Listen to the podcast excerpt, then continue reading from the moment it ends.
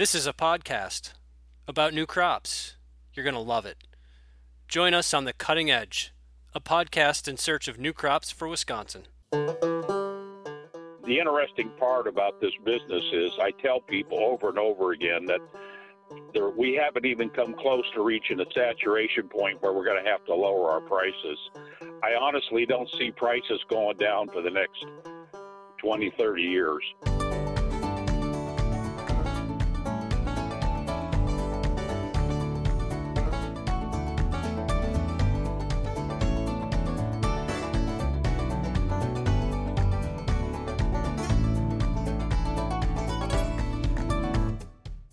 Welcome to The Cutting Edge, a podcast in search of new crops for Wisconsin. I'm Jason Fischbach, your host today, and this is the third part in our chestnut series. And today we're going to focus on processing and marketing chestnuts with Roger Smith, who runs Prairie Grove Chestnut Growers. Okay. All right. So, Roger, do you want to introduce yourself and uh, how you're involved with uh, chestnuts? My name's Roger Smith. I live in uh, Columbus Junction, Iowa, southeast Iowa. I've been a chest started planting chestnuts in 2003, and I started the uh, I well I took over the uh, the marketing arm. We have a group of 68 growers in three states: Illinois, Missouri, Iowa. I took over the marketing arm and processing arm in 2014, and um, we have grew from marketing 25,000 chestnuts to close to 100,000 chestnuts. Pounds of chestnuts, not individual. Yeah, chestnuts. yeah, yeah. pounds. Pounds of Okay. chestnuts. Well, Uh, my background is in marketing. I worked for corporate America in a marketing uh, avenue for over 30 years, and I find it challenging and interesting to do the marketing. So maybe let's talk a little bit about your production side, and then we can get into the the Prairie Grove. Um, so you've been growing since 2003. Are you primarily growing Chinese chestnuts, or what kind of? Chestnuts? Yes, we've been growing uh, primarily Chinese chestnuts on my farm, and most of the growers that I deal with are uh, Chinese chestnuts. I have a one grower that uh, has uh, some European, and I got a spattering of American chestnut trees, maybe uh, half a dozen with uh, throughout the the growing area here. Okay. So, but it's it's 99% Chinese. Tell me more of the history of Prairie Grove, how it got started, who was involved, who were the leaders, and maybe a little bit because you're not actually a formal cooperative, right? No, this is a brokerage company. It's not a. a we're run as a cooperative, but it's basically a brokerage company. Okay. Uh, it started, like I said, it started in 2014. Uh, Tom Wahl, a local grower here, he started the chestnut industry in this area back in the ni- 1990s. And because of that, he would buy chestnuts from the people that planted the trees so they had a market. But um, it, the the problem Tom had, his facility isn't big enough to handle the volume, and he didn't want to expand. And so we we had a meeting with all the growers in 2013 and trying to decide what we were going to do. There wasn't any interest in forming a co-op, uh, so I agreed to uh, to try it. And I bought a building downtown and uh, refurbished it, built a walk-in cooler, and uh, created some uh, processing tools, and we got started that way. When uh, growers start harvesting their chestnuts and they're going to sell uh, to you, um, what are they doing post-harvest processing? And then what do, what do you do? What's it, what's involved in chestnut processing? Okay. Uh, generally, the harvest starts somewhere around the 15th to 20th of September. I send out a newsletter in August to all the growers and all the people that are interested, def- uh, outlining my ground rules for delivering chestnuts. And they, I'm not going to, uh, I'll go over as many as I can here, but Sure. basically, I ask the growers to harvest chestnuts every day because they are a water based nut. And if you leave them on the ground for more than a day, they're going to shrink. The animals are going to get into them. There'll be bite marks. and so we try to minimize the damage to the chestnut and increase the weight. I I stress to the growers that they harvest daily, they'll get more uh, money for their chestnuts because they're going to weigh more. So I ask them to harvest every day. I ask them to clean the chestnuts. It's easy to do. You can rinse them off, put them in a, a bucket, and, and float them. Take all the the twigs and the dirt and the chaff off of it. Um, so the chestnuts come in clean. Uh, when they do come in, uh, and I ask them uh, not to freeze the chestnuts. I've had instances where they they want to hold the chestnuts and put them in a freezer, and if you freeze a ch- uh, fresh chestnut, they're no good. So um, anyhow, they bring them into uh, my processing center, and what we they bring them in in totes and buckets. What we do is we label each. Uh, they transfer them into my totes. We label each tote with their name and grower number, and then we. Uh, what I found works best.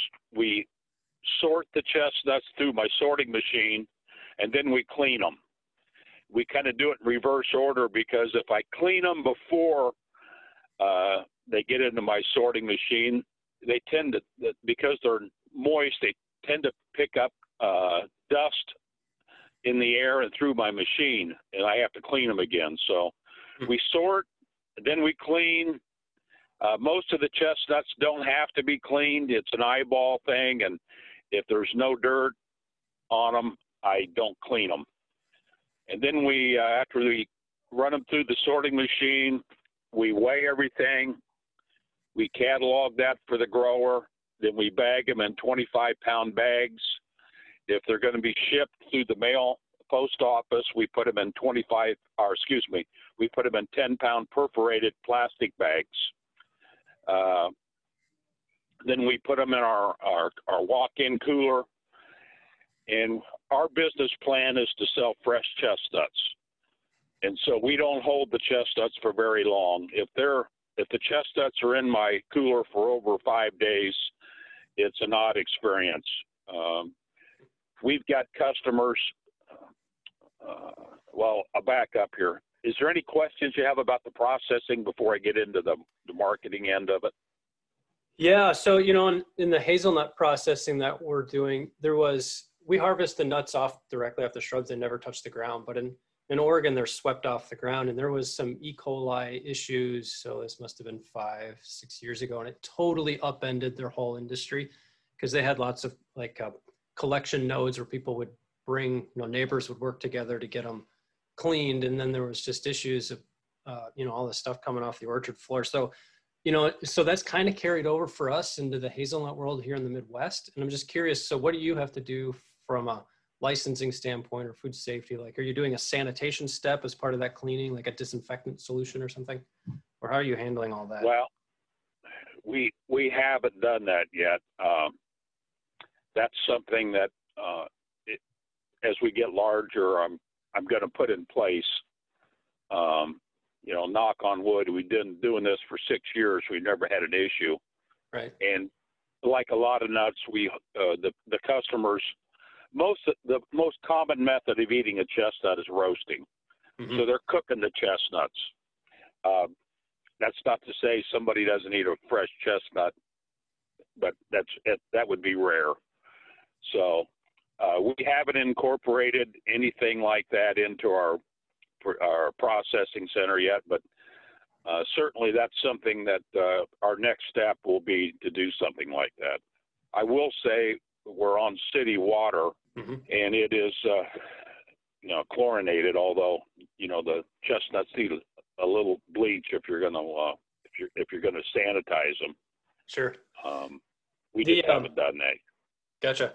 Uh, so the um, is the sizing and cleaning considered food processing that you would need a license? You know, and hazelnuts, as soon as we crack a hazelnut, we have to have a food processing plant license.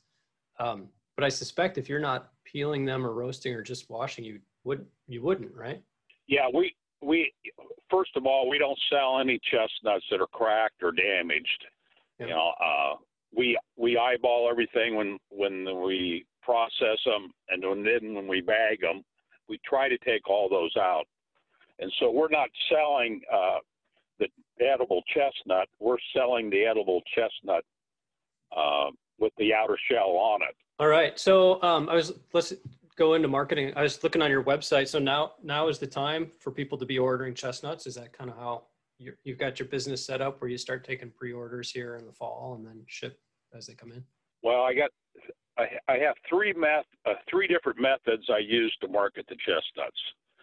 Uh, the first method is for uh, people to come down to my processing center and they can purchase chestnuts where my plant is. And that that has evolved over time.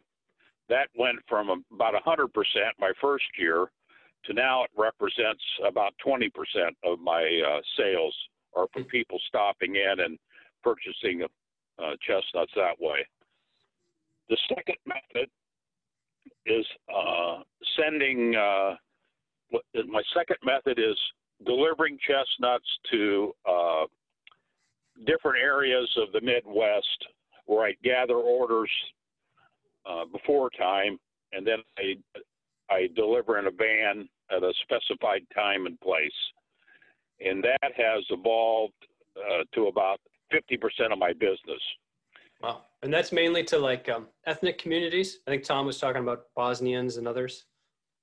Yeah, that's mainly uh, ethnic minor. Almost all are. I would say 95% of my sales are to ethnic minorities. They're either Bosnians, they're Greeks, they're Italians, they're Chinese, they're Koreans. Uh, they make up the bulk of uh, of my uh, sales. Gotcha. And you know that's uh, and I'll wind this up later on, but you know the the interesting part about this business is I tell people over and over again that there we haven't even come close to reaching a saturation point where we're going to have to lower our prices. I honestly don't see prices going down for the next 20, 30 years. I there is just a long time to. Uh, it takes such a long time to ramp up production, and the interest and the interest in chestnuts keeps on growing, and we're not even doing any uh, advertising yet, and we haven't even touched the, uh, you know, the what I call the uh, white Caucasian market. Most of those people don't even know what a chestnut is, so right. there's a lot of room for growth here. But right now, our our marketing is to ethnic minorities that I outlined earlier, and we can't even supply all the needs they have. What what we found is I can deliver the ch- I deliver the chestnuts for a dime more, and it's a lot easier for me to deliver them than it is to have people come down there to my plant to buy chestnuts for a couple reasons.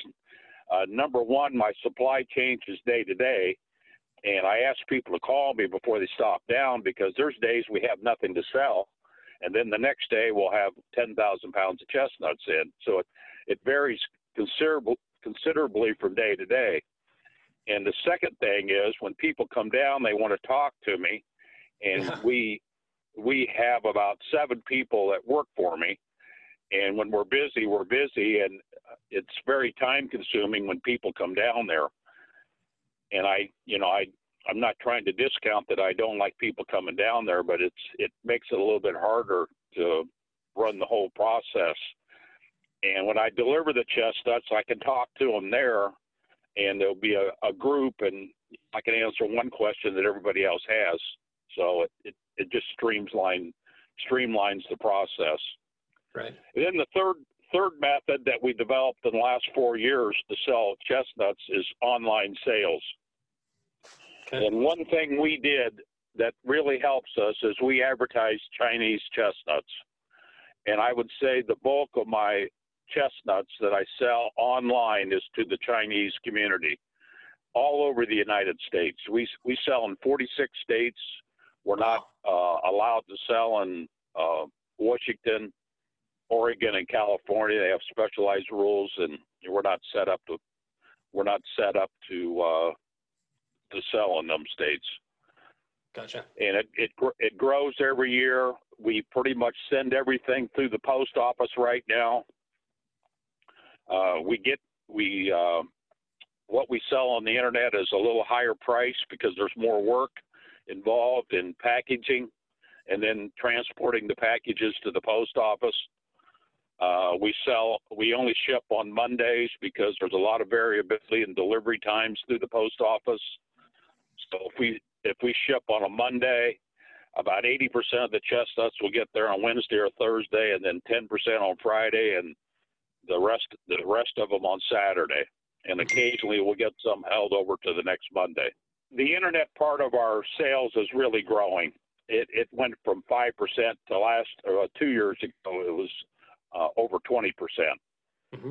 and uh, we're we what I do that's kind of unique. I'll pick out uh, at the end of the season. I got so many orders I can't fill. I'll pick out five people and I'll I'll just send them free chestnuts. May, may, and I they're maybe a pound or two a piece, and I don't charge them anything.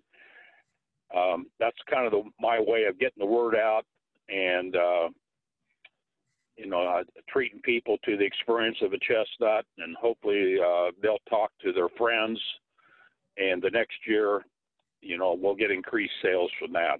The one of the biggest issues with sending chestnuts through the mail is shrink with chestnuts because they're a water-based nut. Mm-hmm. And so when we sell 20 pound, we sell 20 pounds to a box. I put 20 and a half pounds in the box. And uh, if it takes more than two days in the mail, will they'll lose a half a pound.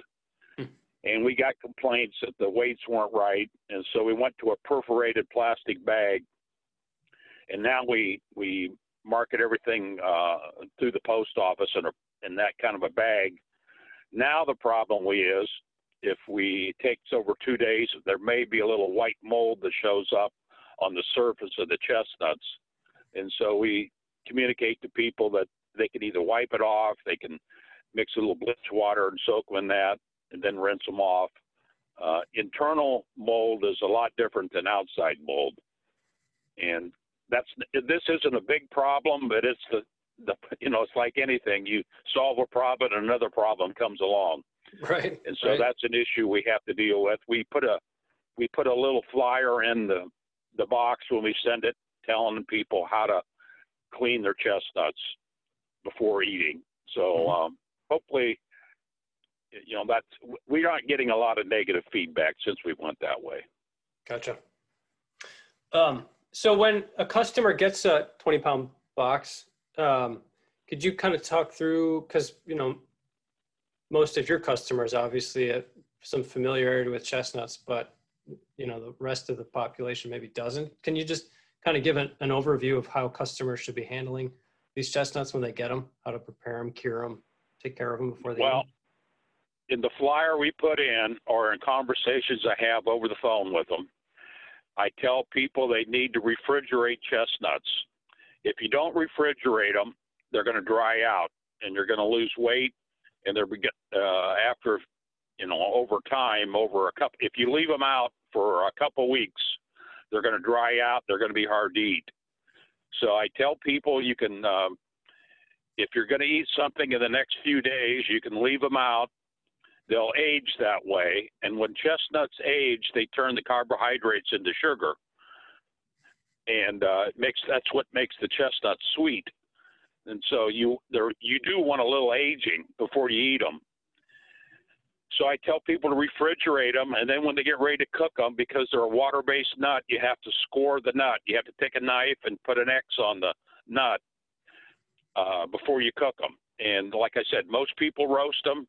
Some people put them on a cookie sheet in the oven. They have to score the nuts that way at 220 degrees for like 20 minutes. Or you can put them in a microwave. You have to score them first. You can put a pound in a bowl. It takes about a minute to cook them that way.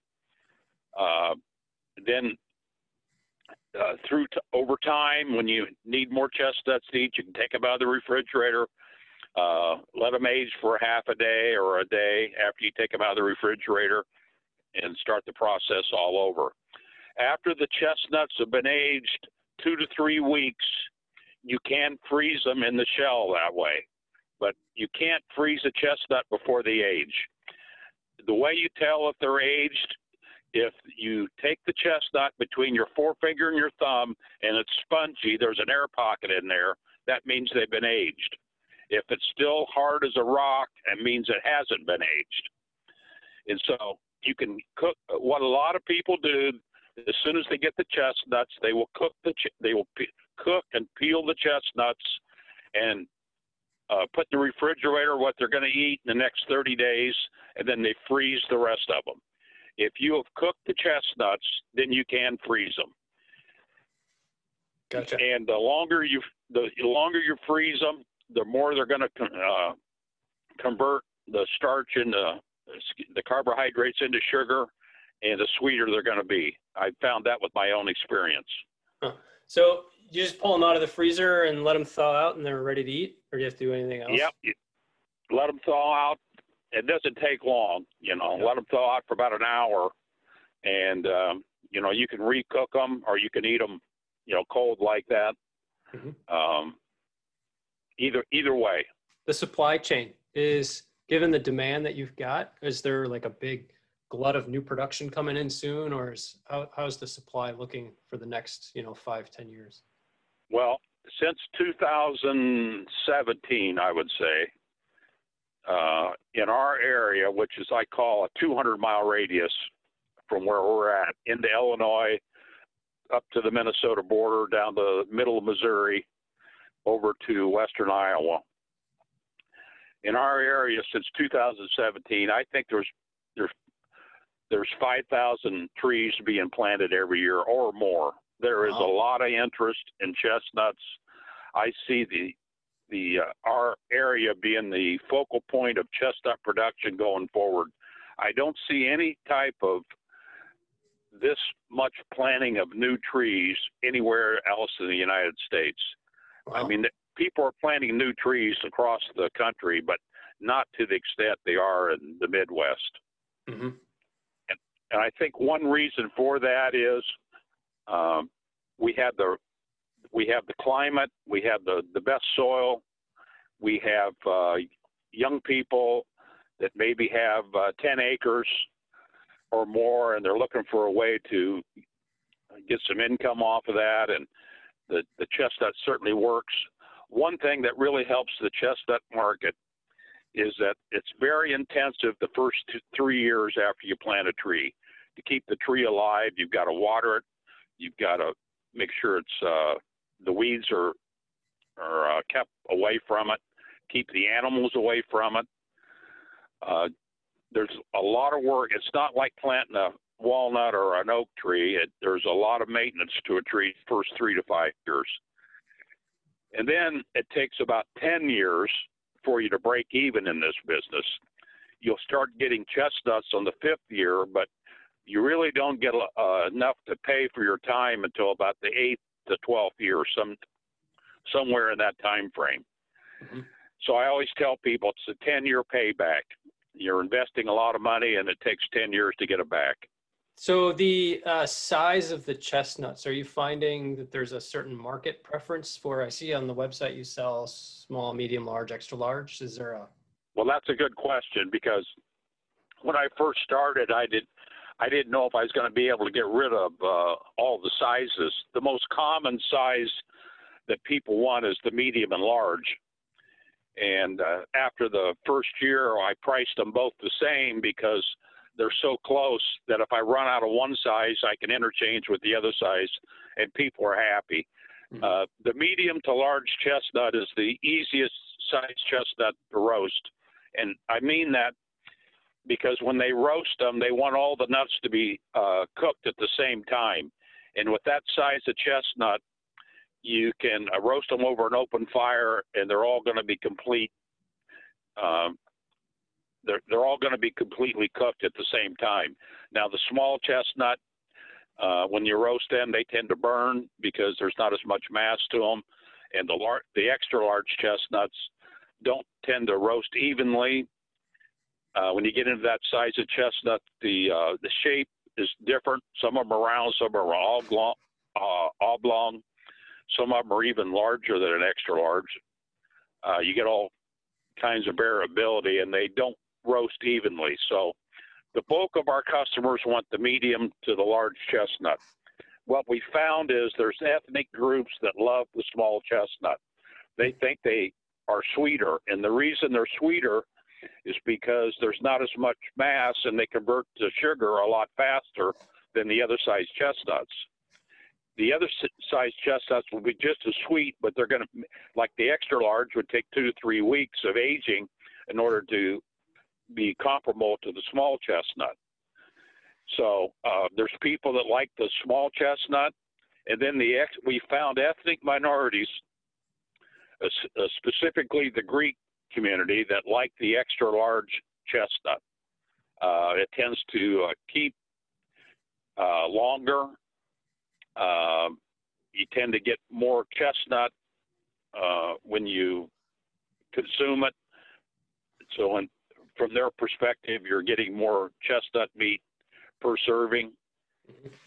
Uh, a lot of the, we don't do much with grocery stores. I, I haven't got into that, but when we started, we probably sold 75% of our chestnuts to grocery stores. But what we found is the uh, there's an avenue to the consumer that we tapped into. We can charge more for the well, we can charge more for the consumer we don't have to go through a grocer. Uh, one of the one of the issues with grocers is we sell them a thousand pounds and they sell them over 10 days. The last few days, the bags may not weigh 25 pounds, and so they want me to reimburse them for the shrink.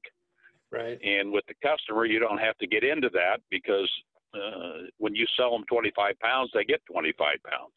Right. Right. And so we we went from 75% to about 5% of our sales now is to grocery stores uh, for the price reasoning and price reasoning, and for the uh, the negative feedback reasoning. Yeah, makes a lot of sense. So I I try to keep my finger in the grocery business because I know down the road when we get more volume, we're going to have to have everybody involved in order to sell all the chestnuts. And so I eat some of my profit by selling to a few grocery stores, but that's not something I do on a wide scale. So the harvest comes in September, October. Are you have you pretty much cleared everything out in a couple of weeks, a month? Are you you know are you sold out by the end of the year? How's how's that work? Well, we start taking orders in August. Uh, we we don't sell many chestnuts until October because we don't get that many in until about October 1st. Mm-hmm. And we try our our business plan is to sell fresh chestnut. We're not in the holiday market. And so I hope my goal is to be sold out by the 5th of November every year and so far we've met we've met that. Yeah. And I've got a we have we advertise we have 1800 customers or more I got people I can call and has maybe bought a bag. I'll call them and ask them if they would like another bag because we're, our supply is a little heavier than what we thought, and I I very seldom get turned down. So we don't have uh, we don't have any problem getting rid of the chestnuts since I've been doing this, and our goal again is to be sold out by November fifth. Do you think if you had supply during the holiday season, you would sell more? Is there is there an interest there if you had the supply and availability, or can you even store them fresh long enough in good enough condition to meet that market? Well, I think, yeah, I think there's interest there. I the, the only thing they know about ch- that group of people know about chestnuts is the Christmas song, chestnuts roasting on a open fire. Right. And if Bing you've Crosby, ever been right? to New York, and if you've ever been to New York City, on almost every street corner they roast chestnuts. And oh. that was my first experience with chestnuts. You can buy chestnuts in New York City just about anywhere in the metro area. And, you know, all types of people are buying them. Yeah. So I, I know there's a market for them. It's just a matter of advertising. And, you know, we may even have to do roasting seminars to have like tasting tests, taste tests for people to experience it. I mean, it, it's not going to be uh, simple because they don't have a history of eating a chestnut, but I, I'm fully confident that we can uh, mature that market if the if our supply gets big enough and we can do some advertising. But right now we don't have to do any advertising, and honestly, I don't think we'll have to do any advertising for at least 20 years. Right, That's something right. way down the road. Yeah.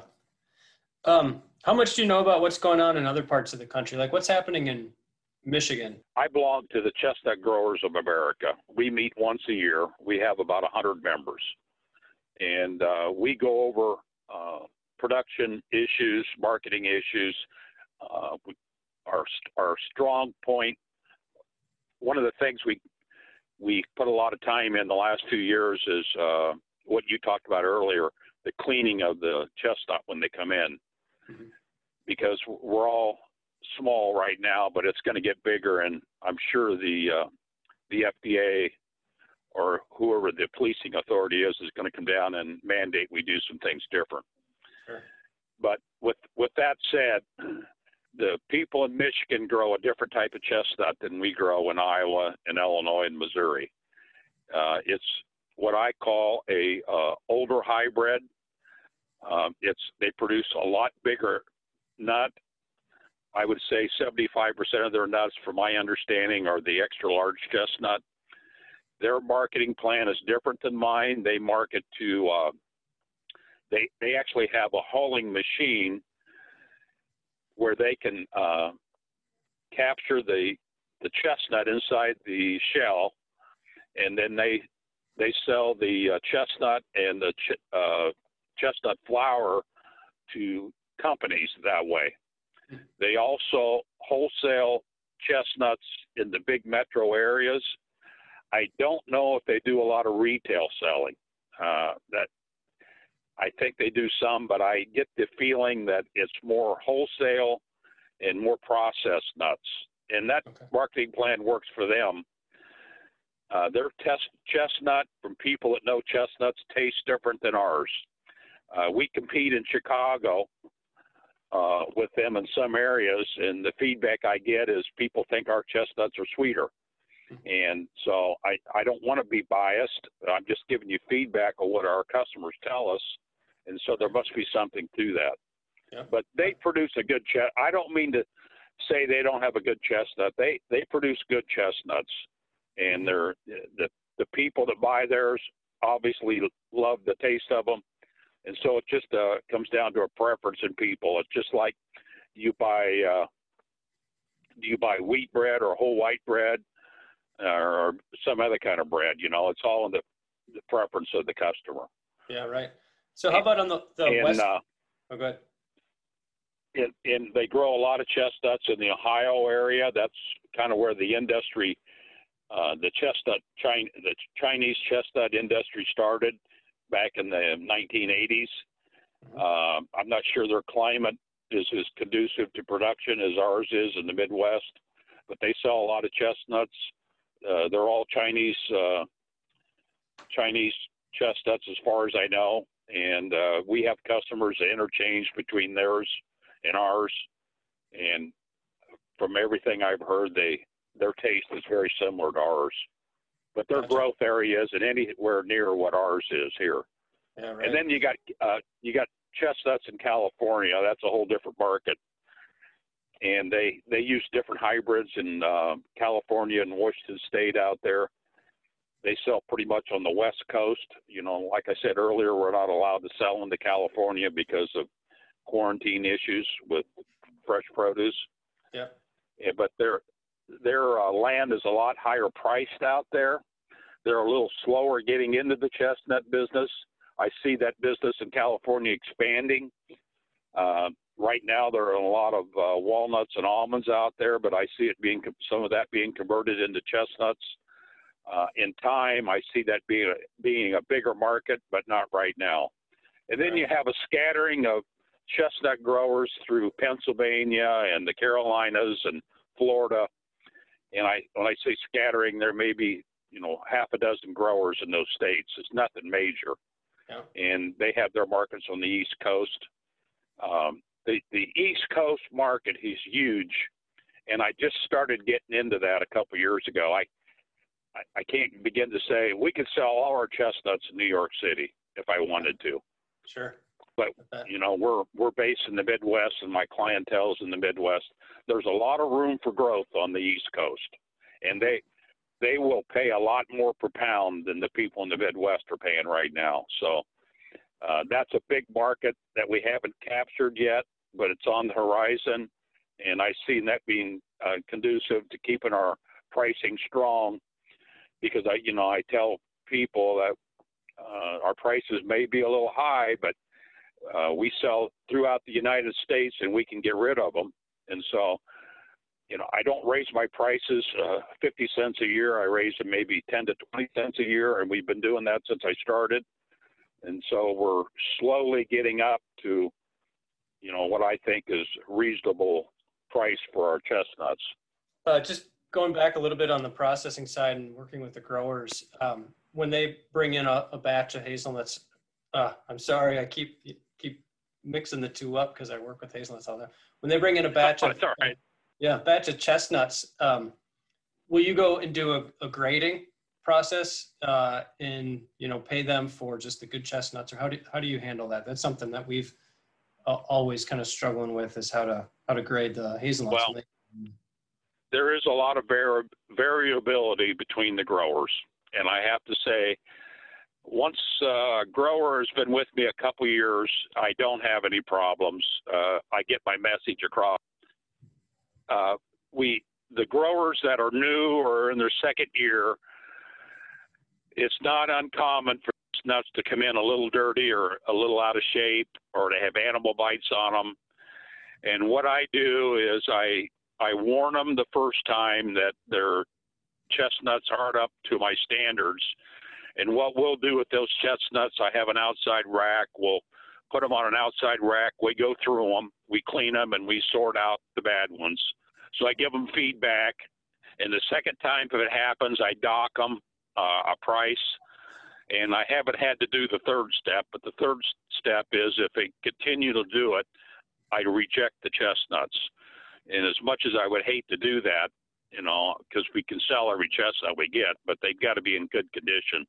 Right. Um, that's kind of how we ha- we've had people hold chestnuts in their basement and bring them in, and they have a little mildew smell to them and I, you know, I tell them that they need to keep turning them if they're going to do it that way, and they need to bring them in a lot sooner. And some of these people tend to be an hour away, so they they try to make all their chestnut sales uh, in two trips. And so what we do with them, we'll uh, we we put them in uh, cold water, and we let them sit there for a period of time, maybe 20 minutes, and then we rinse them off outside. And I, what I've learned over time is if you do that and sort them, the the, the mildew smell goes away. I've I've checked the inside of the chestnuts and they don't seem to be damaged. And so uh, that's one that's one issue we've had with some people. Um, we've had people that, that that that don't store them in refrigeration and let them sit out, and if they come in warm, I those folks, I have to reject the chestnuts. If they come in and they're really hot, uh, they make me really nervous, and you know I just can't sell a chestnut that's not in good shape. Right. And they understand for the most part. That doesn't happen the second time, but there is a learning curve the first year. Uh, definitely a learning curve. Mm-hmm. But most people understand when they're getting three dollars a pound. You know, I pay the growers about three dollars a pound for their chestnuts.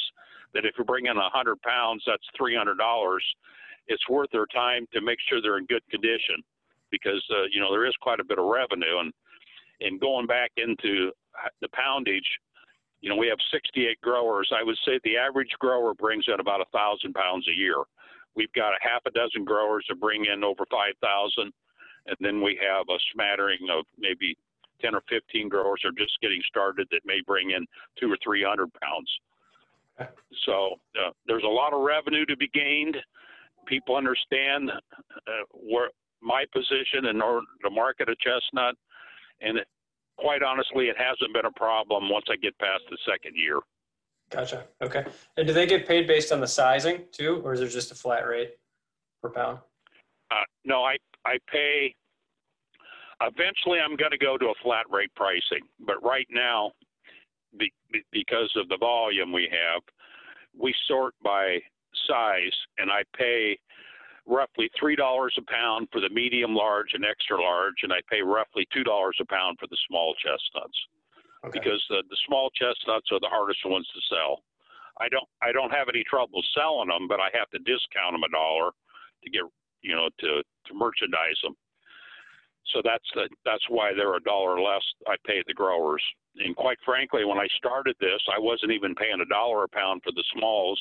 I was paying about two twenty a pound for the the rest of the chestnuts, and now we're paying three dollars a pound and two dollars a pound for the smalls. So we've increased our prices about seventy five percent since I've started, and the growers recognize you know what I'm doing for them, and it's a two way street, and we have a good relationship, uh, them and me, and um, you know everybody's excited about this market because they, you know, I keep preaching that uh, I just don't see an end in sight, and um, right now, like I said, we're paying three dollars. Who knows? In five years, I may be paying, you know, three thirty, three forty a pound. It just depends on what I can gauge the market to be. But I don't see it going down.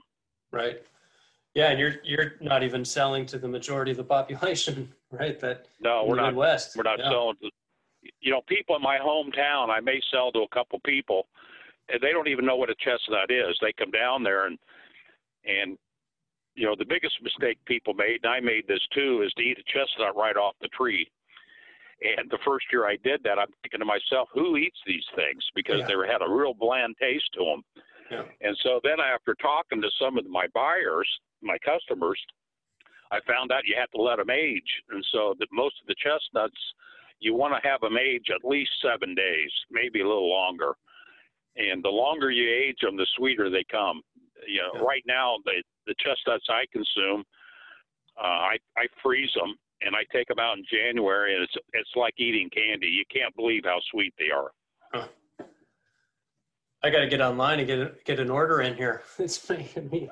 well, I just shut my online sales down last night. Oh no! because uh, uh, you'll have to text me. You'll have All to right. text me, and I'll put. You, but uh, I'm getting so many orders because it's going to be a short season this year. That storm that went through Iowa and parts of oh, Illinois yeah. in August, it blew a lot of the chestnuts right off the tree. Gotcha. And so and so it was heartbreaking. And I went from thinking we were going to have a, a normal crop to now it's probably going to be about a half a crop. Wow. Gotcha. So every year is uh, different.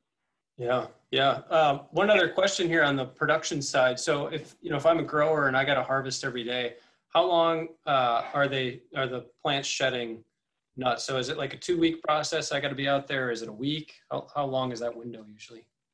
Well, let's say a normal person has hundred trees. Uh, those trees will bear chestnuts over six weeks.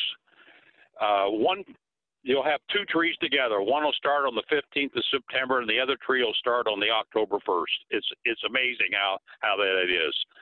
Yeah. And so you harvest every day. If you got 100 trees, it's going to take you six weeks. You won't get done until the 25th of October. Got it. And that's because these are all seedlings, so every tree out there is different.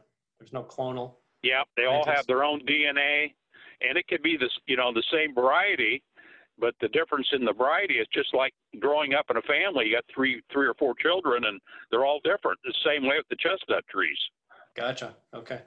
So this isn't really a, something that an absentee landowner can just show up on a weekend, do their harvest, and go away. This is something they got to be on the farm, pretty much. yeah, and, and, we har quite frankly, we harvest twice a day. We harvest in the morning, and then we go out at night.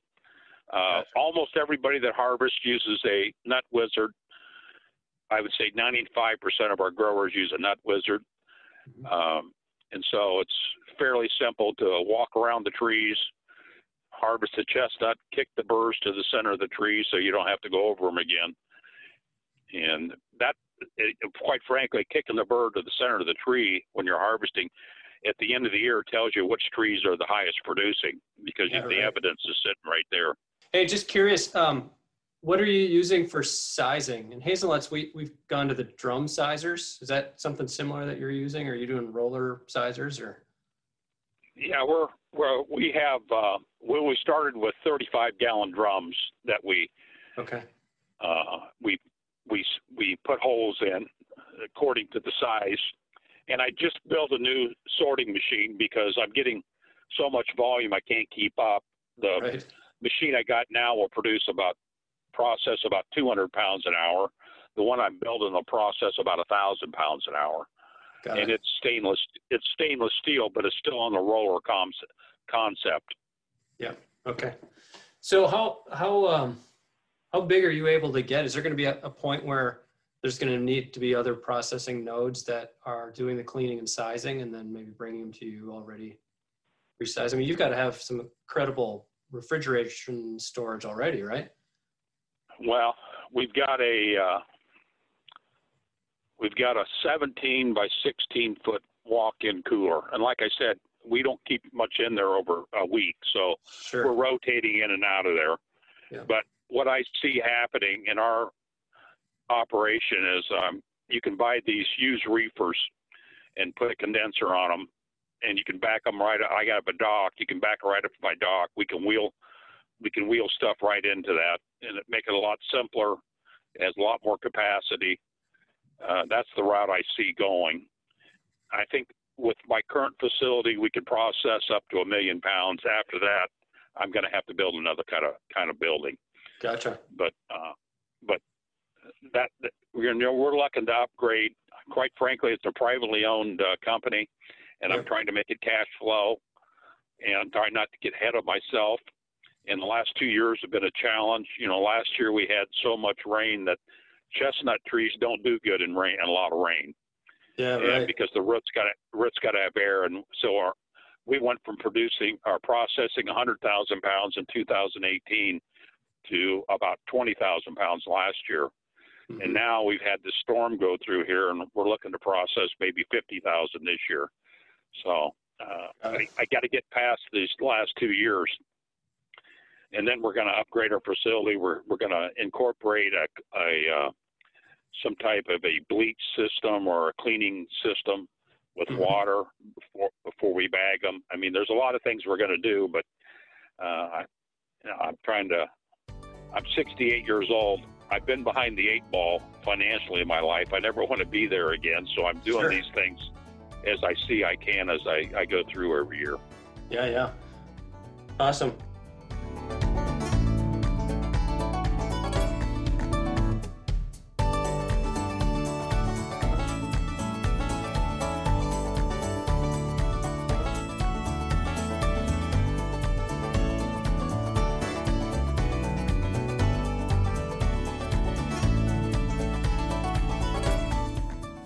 Brought to you by the University of Wisconsin Madison Division of Extension.